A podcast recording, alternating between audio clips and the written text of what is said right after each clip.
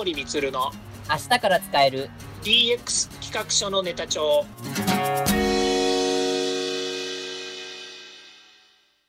こんにちは。サートプロの近森光です。こんにちは。アシスタントの堀内隆です。この番組は IoT、AI の教育事業の専門家近森光が DX デジタルトランスフォーメーションについて実際の事例を交えながら DX とは何か DX でどんな未来ができるかをご紹介いたします。事例をもとにお客様や社内に提案する企画書に落とし込めるまでの使えるネタのネタ帳としてお届けします。よろしくお願いします。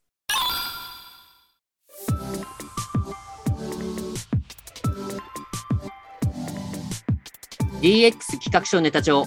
今回から毎週水曜日の本編は3週にわたりまして Web3 コミュニティマネージャーのトモさんをお迎えしまして最新の NFT 事情 NFTNYC、NFT ニューヨークのイベントの模様を伺いつつ Web3 の空間におけるマネジメントとはについて近森さんとともに紐解いてまいります。というわけで、改めまして、本日のゲストは Web3 コミュニティマネージャーのともさんです。よろしくお願いします。はい、えー、ともと申します。よろしくお願いします。よろしくお願いします。はい、よろしくお願いします。はい、えっ、ー、と、ともさんは、あの何者かというところ、ちょっと自己あの紹介させていただきますと、えっ、ー、と、まあ、ツイッターのちょっと、プロフィール、ちょっとそのまま読ませていただくと恐縮なんですけど、えっ、ー、と、コミュニティマネージャーとして日本屈指の NFT コミュニティであるネオ東京パンクスをはじめ、まあ、他の多数のチームに参画されているというところですね。で、これから NFT プロジェクトに挑む方々に向けて、まあ、主体性からの熱狂設計をテーマにアドバイザリーとしてサポート提供というところで、今、コミュニティマネージャーの育成の場の、これ CM ラボですかね。はい、そうです。はい、を運営されているということで紹介されています。はい。はい、はい、なんですけど、で、改めてちょっと、ともさんからもちょっと自己紹介いただければと思います。はい、わ、はい、かりました。まあ、Web3 のコミュニティマネージャーっていうキーワードがあったと思うんですけど、なかなかね、あの、ピンとこない方も結構いらっしゃるのかなっていう感じを、はい、受けております。はい。で、えー、まあ、Web2 とか Web3 とかっていうね、あの、言葉がいろいろこう飛び交ってるんですけど、うんうんまあ、ここが大きく変わってくるところで、まあ、これは、この違いみたいなところは、後々の放送で、あの、詳しく近森さんとこう喋っていくのかなというふうに思ってるんですけど、まあ、いわゆる Web3、えー、こう、まあ、DAO っていうキーワードがあったりもする、こう、なんていうんですか、自らがこう主体的になってコミュニティを楽しむみたいな、簡単に言うとそんな感じですね。うん、そういう、えー、スタイルのコミュニティを運営している、まあ、そのマネージメントをしているっていう、あの、立場の、えー、ことをやってます。うん、で、まあ、Web2 文脈ですと確かにコミュニティってキーワードなんですけど、こう Web3 っていう文脈ですと、えー、プロジェクトっていうふうに捉えた方が分かりやすくて、要はプロジェクトマネージャーみたいなことをしているっていうふうに思ってもらえると、あのー、今の段階では分かりやすいかなっていうふうに思います。ああ、Web2 ではコミュニティだけど、Web3 ではプロジェクトと、はい、感覚なんですね。そうですね。あなるほど、まあ、この辺りの違い、ちょっと後で伺いたいところではありますけど、はい、あの近森さん、近森さんも今、と、も、さんとの活動に今参加されていらっしゃるんですよね、確か？そうですね。私の場合は、特にその、えー、ブロックチェーンから、えー、こう端を発してですね、で、えー、NFT というものに出会って、もともとはその NFT っていうアートの方から入ったんではなくて、NFT をですね、まあ、仕事でこう使おうというふうに考えたときに、いや、これはあの NFT 自分でも購入したりとか、扱ってみないことには、やっぱり川の向こう側に行けないなと思ったんですよね。その時にたまたまいろいろ調べてたら、ともさんがやっている Neo Tokyo Punks のところに、まあ、ちょっと出会ってしまって、でこれも、まあ、実はあの話の流れがあって、 Discord っていうものに自分がもし、あの音声配信をね、ともさんとやってた時に、出会わなければ、僕は Discord には多分入らなかったと思うんですよね。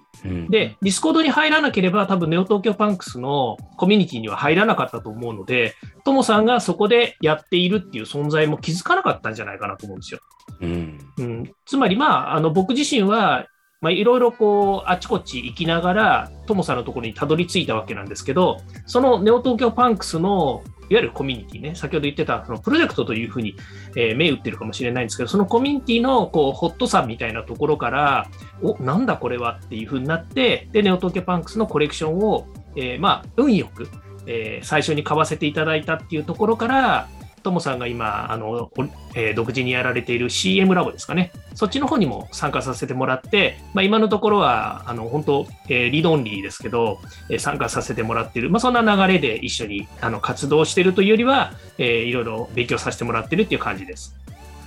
なるほど、なるほど。でちょっと補足しますと、まあ、 Discord というのは、 Discord 自体はね、あの、 Slack みたいな、いわゆる SNS の、まあ、チャット機能がついた、あの、もの、チャットなんですけど、まあ、もともとあれなんですよね、2020年から21年あたりに、あの、音声配信のなんかコミュニティがあって、そこに、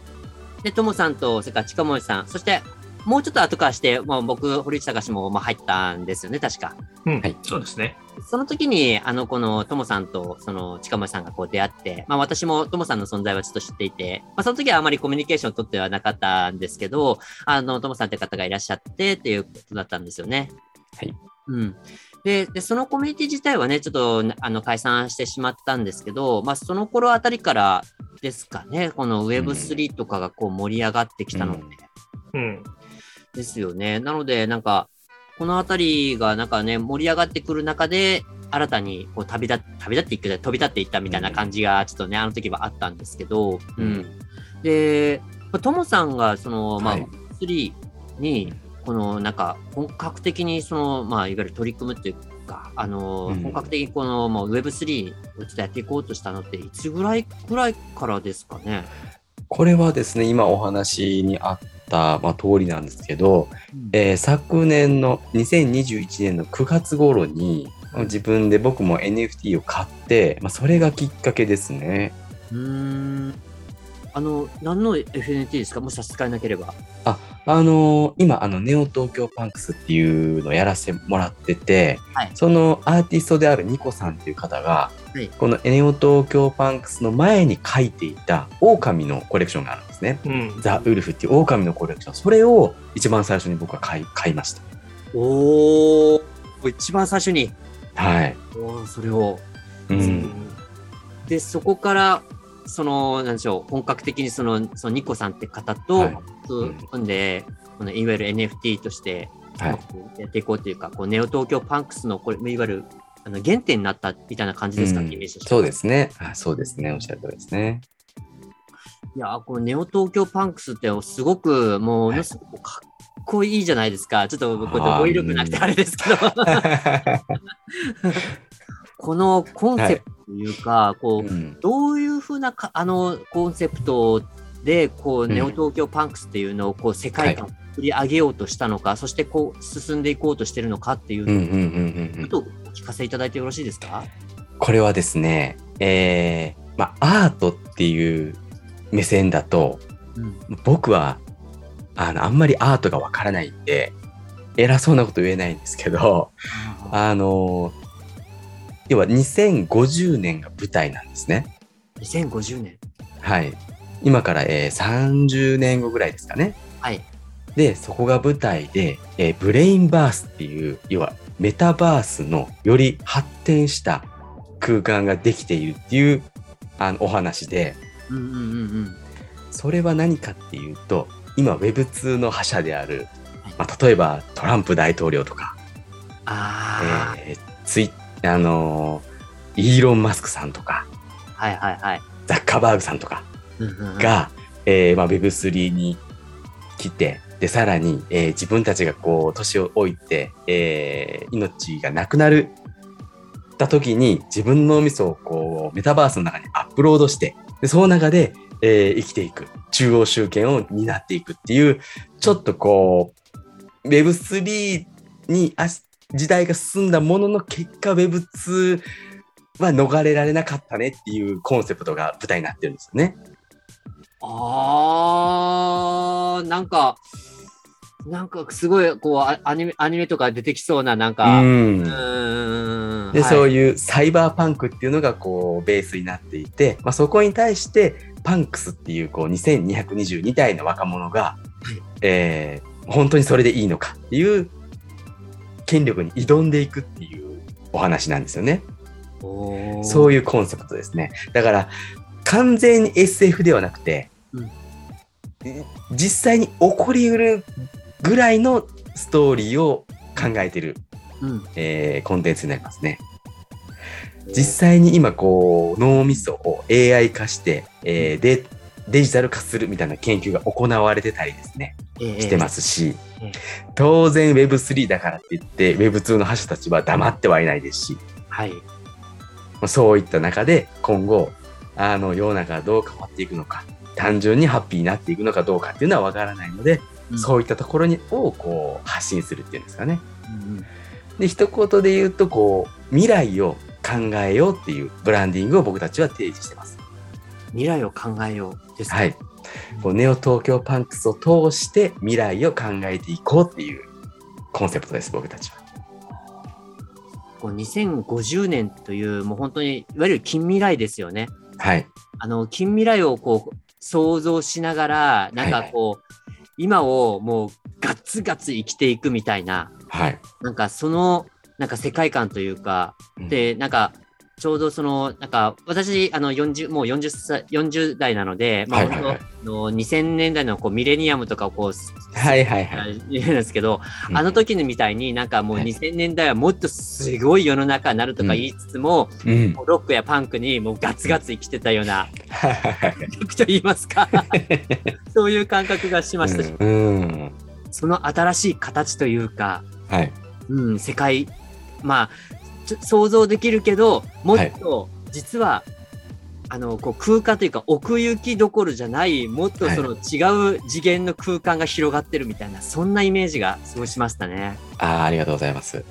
僕が今あのこのやっぱりネオ東京パンクスの中で感じてる空気というか、温度、はい、温度というんですかね、はい、これがね、まあ、いくつか、いくつかつっても、も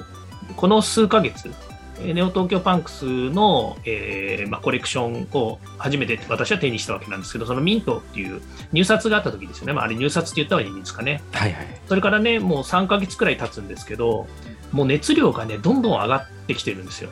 うん、これ多分ね、ともさんと僕でのネオ東京パンクスの話しだしたら多分1時間ぐらい喋れるんですこれ多分 終わんないですね。そうそう。まあ話してる間にね、あの他の人が乱入してくるかもしれないんで、ちょっと怖いので、ちょっと話をね、えー、簡単にまとめると、やっぱりね、このコミュニティってさっきおっしゃっている、このコミュニティの中でどれだけやっぱりまあ、そこに関係する、例えば2222体といっても、全員がそのコミュニティで発信してるわけじゃないんですよね。うん、だけど、多くの人たちがやっぱり入れる窓口っていうのを、まあ、あの Discord というね、中にコミュニティっていうのがあって、そこでみんながこうテキストベースで会話はしてるんですけれども、そこの熱量っていうのがね、半端なく、なんかすごいんですよ。うん、でね、2050年ってすごい未来の話じゃないですか。で、あの collectiveあの、まあ、あのコレクションが2222体若者がそこにいると言っても、それぞれ一人一人キャラクターがあるわけですよね。うん、でそのキャラクター一人一人の設定っていうのは、まあ、あのある程度見えてるわけですよ。目に見えてる姿で。あの例えば、えヘルメットかぶってたりとか、うん、ガンを持ってたりとか、スケーターでスケート持ってたりとかって、いろんなそう機能とかね、それからその人個人個人のキャラクターがあるんだけど、それをね、世界観をこうみんなで議論っていうかね、自分たちのいいアイディアをその中に盛り込める要素がね、満載なんですよね、このネオ東京パンクス。うん。うん。でそこに1階の誰でも、例えば私でもそうだし、他の人でもそうなんだけど、その、えー、自分の年齢や性別、国柄、えー、役職、仕事上の関わりとか全く関係なく、みんなでこうフラットに話ができるっていうコミュニティが形成されているのが、すごく魅力的なんだろうなって感じますよね。ああ、もうあらゆるものをこう超えてコミュニティをこう作るというか、うん、ですね。そう、あの、他のね、コミュニティに行くと結構運営側の主体性がある運営側が指導して、いろいろこう、あの、ストーリー巻き込んでったりするんですけど、ネオ東京パンクスの場合はね、もう全く違うんですよね。うん。うん、おおよそのストーリー、先ほどともさんがね、ご説明いただいたような部分あるんだけど、本当、それぞれの、やっぱり、あの、なんだろう、コミュニティの中にいろんなグループのリーダーみたいな役割っていうのがまたあって、そのね、またリーダーの役割の仕方がね、この、東京、ネオ東京パンクスの、いわゆる、なんて、一緒に戦う仲間みたいなとこのリーダーが、こういて、あれ、名前何でしたっけ？言い方があるんですよね。ギルドってそうね。ギルドマスターだし、ギルドマスター、はい。これがまたかっこいいんですよ。うん。でそうするとね、その中で、コレクションって、ともさん、あごめんなさい、あのニコさんというね、うん方がコレクションのデザインやアートは書いてるんだけど、それを今度、ファンアートという形で、例えば、えーその画像を使って、いろんなこう、例えばギルドマスター、ギルドっていうチームの新しいなんかロゴを作ったりとか、から、えー動画作ったりとか、ファンアートもたくさんできてるし、ものすごいコミュニティの広がりがありますよね。うん。これがね、まあ素晴らしいところなんだけど、このまま行くとまたあと20分ぐらい喋っちゃうので、一旦ここで、えー切ります。はい。ちょっとあの冒頭の話に戻るんですけど、はいあのー先ほどね、ちょっと近本さんもおっしゃってたんですけど、そのコミュニティっていうところと、あの Web3 の世界ですと、プロジェクトというふうにおっしゃってたところがあるんですけど、はい。この今、ちょっと先ほどね、あの近本さん話されてたところにも、ちょっと、あのー触れ合うかなというところなんですけど、そのコミュニティではなく、あくまでプロジェクトとしているところっていうの、その肝っていうのは何でしょう、これ？肝はですね、要は Web3 において、えー活動自体が全てコミュニティの中に包含されるんですね。はい。要は Web2 の株式会社の対比として Web3 の DAO っていうこう対比する文脈があるんですけど、DAO, DAO の説明は一応簡単にした方がいいですかね。あ、いや、こう大大丈夫です。はい。大丈夫ですね。はい。で DAO はいわゆるコミュニティって呼ばれてます、Web3 ではうん。で、株式会社の対比の DAO がコミュニティなので、まあ、株式会社イコールコミュニティになっちゃうんですよね。はい。だからはい Web2 の、えーコミュニティとはちょっと毛色が違うよってことで、えー例えば僕たちのブランディングをそこで考えたりとか、うん実際に NFT を販売して収益を得て、それでイベントをやっていって、えー仲間を集めたりとか、そういう、えー事業であったり、プロジェクトのような活動がコミュニティの中に全部もうオールインワンで入ってるんで、プロジェクトかマネジメントだ、活動だって表現した方が、Web2 視点だと分かりやすいかなっていう、あの、理解です。僕なるほど。もうなんか一つのこう、まあ会社体みたいな、はい。っていうふうに考えた方がいいということですよね。そうですね。はい。うん慣れ合いの空間だけじゃない、あの趣味の空間だけじゃないということですよね、要は。ですね。はい。うんそうすそういうふうな解釈だと、すごくあのすすっと入ってきます、本当に。うん。うんまあ、なので、まあ、このあたりのね、この要は人と人とのこうつながりの違いとか、それからその、いしあらゆるその障壁やあらゆるそのハードルとかをクリアした人たちがこうつながっていくっていうところが、まあ、そのプロジェクトであるからこそ、まあ、つながりやすい感覚があるのかなっていう、ちょっと今、そんな感じがしました。ううんんちょっとそこにね、あの私なりの視点をちょっと加えさせていただくと、もともと例えば Web2 というかね、今のお世の中の仕事の世界って、まず仕事があってプロジェクトが発生するんですよね。はい。うん、必ずやっぱり資本主義なんで、お金がついて回るので、そうすると、なんか達成する仕事がある、お客さんからの仕事があったりすると、それに対してチームを集めてプロジェクトって発生するんですけど、コミュニティの場合の中のプロジェクトって、コミュニティでみんなでいろいろ話し合って、例えばそこから、じゃあ私リーダーやるから、こういう仕事一緒にやらないとか、こういうたああの仕事というかね、お金の、えーまあ、発生の仕方とか、まあ、いろんなねこの、この先、いろんなお話があると思うんですけど、で、そういうコミュニティから発生する新たな職種とか、新たな仕事っていうのが、どんどん生まれてくるんですよね。うん、それをね、やっぱり目の前をね、どんどんどんどんやっぱり、あの、ですか、見えてる人しか見えない世界っていうのがあって、コミュニティの中に。で、その見えてる人たちがつながると、新しい仕事になってくる。これが、えープロジェクトって多分言える、あの、一つの、まあ、考え方なんじゃないかなって私なりに思ったんですよね。うーんなるほど。うん。こういろいろこう生まれてくるっていうところでなんかポイントになってくるってところですよね。うん。まあ、そんなともさんですけど、はい。あのこの6月に実はそのニューヨークで行われた NFTNYC、まあ、NFT ニューヨークに参加されたというところで、実は今日の収録はあの帰国されてからまだ2、3日しか経ってないということで、帰国されたばっかりのこの、はい。熱いあの状態だと思うんですけど、うんその時のちょっと、あの、レあの感想といいますか、レビューを聞かせていただきたいと思います。うんまあ、ちょっとツイッターでも、も拝見しておりまして、まあ、ツイッターの方もちょっと確認、あの、チェックはしておいたんですけど、改めて、うんちょっと生の声で聞かせていただければと思います。いかがでしたか、これはですね、やっぱりこう人生観、まあ、人生観が変わるぐらいの刺激はありましたね。おー。うん、やっぱりこう、あの、日本人と結構話したんですよ。ニューヨークに行ったものの。あそうなんですかはい。まあ、カンファレンスとかはいろいろ出たんですけど、やっぱ結果日本人の話した方が多くてですね。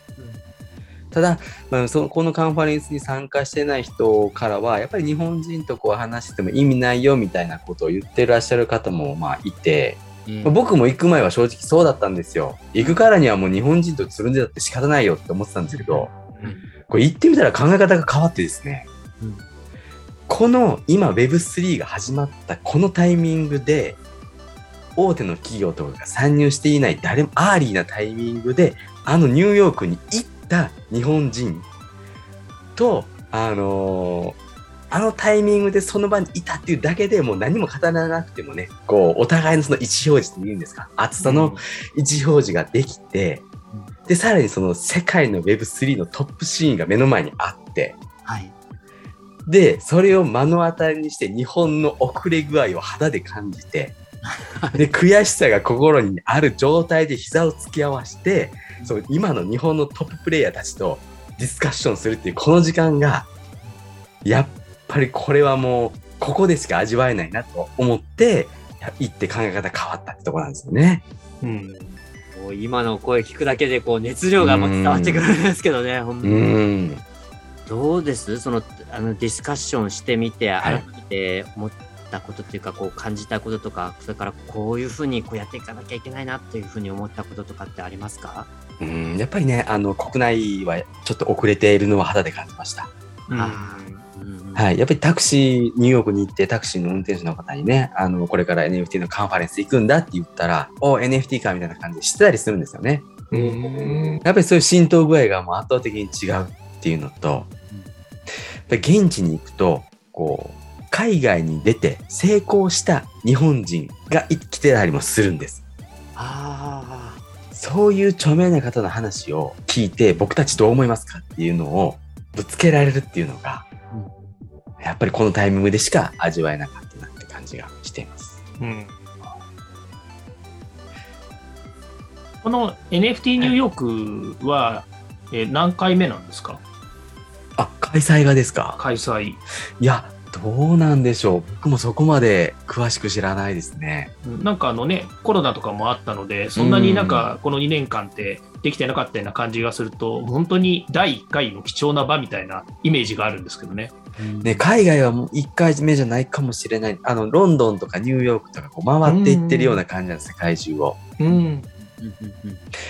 だからまあそういう意味でも何回目かではあると思うんですけど、そんなに古くはないカンファレンスだと思いますね。うん。まあね、一過性のものではね、きっとないでしょうから、こういうね、あの、取り組み、やっぱりね、あの、いくらその Web3 の世界といっても、ね、世界でやっぱりリアルにこう活動してる人っていうのがいますからね、まあそういったところでの接点ってすごい重要ですよね。うん。あの、感想をちょっとね、あの、ちょっとシェアいただいたんですけど、その中でもこのゲームチェンジうん。というふうなこう書かれてて、これはちょっと印象的なんですけど、このゲはい。ームチェンジとどういうふうにそのお考えになって、こうゲームチェンジというふうに、えっと、書かれてらっしゃるのかなというところを伺ってよろしいですか？あのーまあ、一般的にはね、その Web2 の、あのー、GAFA が占めている状態から、えー Web3 にシフトすることで、えーそれぞれのこうリソースっていうんですか、例えば僕たちがこう取られてしまっている情報、はい GAFA に取られてしまっている情報、そこからの広告みたいなところのが分散化されて、ここにこう、が持つことによって、えーそこでのビジネスが変わっていく。みたいな形でゲームチェンジって一般的には、まあ、言われていてですね、えええええそういうところをこうまじまじと肌で感じ、まあ、技術部分のレ技術のレイヤーの話なんで、はい。理解はできるもののこう感覚としてはなかなか得にくいんですけどうんうんうん感覚として得られる部分っていうのはうん。やっぱりその今この Web3 の人脈形成が行われているんですね。特に国内は、はいはいはいはい。うんうん。そういう意味でのゲームチェンジは肌で感じるところですね。なんか、こう大きな、例えばまあ、Web2 のね、巨頭といえば、まあ、Google、Apple、はい。Facebook、メタですか、あたりだと思うんですけど、そのあたりを、なんかこう、画像を、こうなんか、一つ一つ、なんかこう、まあ、崩していくってちょっと変ですけど、はいなんかこう、人脈作ることで、新しい婦人を作ってっていう感じですよね。そうですね。うーんうんこれがどうちょっと広がっていくかがちょっと楽しみですけど、まあ、それ以上にこうね、ネオ東京パンクスがこうどう今後その展開ひ広がっていくかっていうところもすごく楽しみです、僕は。ありがとうございます。うん。NFT このイベントを参加して、この,、はいあのネオ東京パンクス自体はどういうふうにまた広げていこうとかっていうことをお考えですか？えっとですね、もともと海外に出ていこうっていうコンセプトあったんですよね。ええ。日本のこのサイバーパンク、日本の、えークオリティっていうのを世界に見せつけるみたいなあのミッションがあったんですけど、あのそれがより具体的にこうすれば世界に届くっていうのが一つ分かったことで、うんうんうんさらにその距離感も分かったので、じゃあ具体的にもっとアクションに落とし込んで、これをこなしていけば僕たちは世界に到達するっていうのがもう見えてきたので、愚直にそれをやっていくっていうのを今後やっていこうかなと思いますね。おーもう未来先が見えてきたので、じゃあそれをやって一つ一つ積み重ねていこうっていう形ですね。はい。そうですね。これが見えてるのは本当に国内でも1個2個ぐらいじゃないですかね。コレクションとしては。うん。いやー、ちょっとそこはぜひ、ちょっと今後のネオ東京バンクスの活動にも期待したいところですね。ありがとうございます。では、ということで、本日はともさんをお迎えしまして、NFT ニューヨークシティを経て、まあ、最先端のあの状況、事情について伺いました。では、あの、来週は Web3 とコミュニティマネジメントについて、よりともさんの真髄に迫ろうと思いますので、ぜひ来週もお楽しみいただければと思います。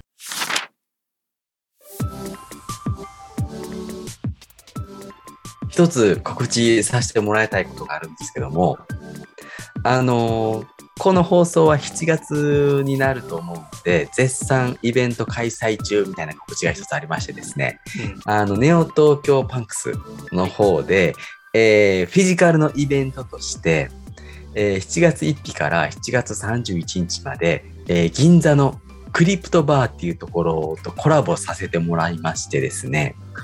あのーそのバーの中を、えー2050年の未来を、えー考えるような、えー NTP のネオ東京パンクスの世界観っていうのをそこにこう表現しているんですね。うん。例えばこう、音声、音声透かし技術っていうのがあって、はい音声が流れてきて、それをスマホで、えー取り込むと、えー NFT がミントされるとか。うん。だからもうそこに行って、その音声を、音楽を聴くことでゲットできる NFT があるとか、うん。あとはその場の、えー会話を AI エンジンが聞いて、それを絵に、えー表現して、どんどんこう、パンクスっていうそのね、キャラクターの表情が変わっていったりとか、うん。あとは将来こう昆虫食だったり、海藻だったり、なんかこう、今食べてないようなものを、えースナックとして食べれるとか、そういう未来の食事なんかもこう、考えて作ったりもしてるんですよね。うん。こういう、こう、ネオ東京パンクスらしい未来を考えるってところのコンセプトになってるんで、ぜひね、あの、言ってもらえると嬉しいなと思ってます。そうですね。あの、はこの放送の時の、えー詳細には、そのリンクかなんかを貼れてもいいんですかね？嬉しいですね。はい。うん。わかりました。はい、で、これ、あの、チケットが NFT になってるんで、それを購入してもらうことで、あの、いけるんで、NFT を買うっていう体験も、あの、うんうん合わせてできるかなっていうふうに思います。おーまずもう導入から、もう NFT を買うっていうところから始まってるそうですね。はい。わかりました。なので、こうぜひね、ちょっと体験していただければと思いますので、詳しくはまた概要欄にをチェックしていただければと思います。はい。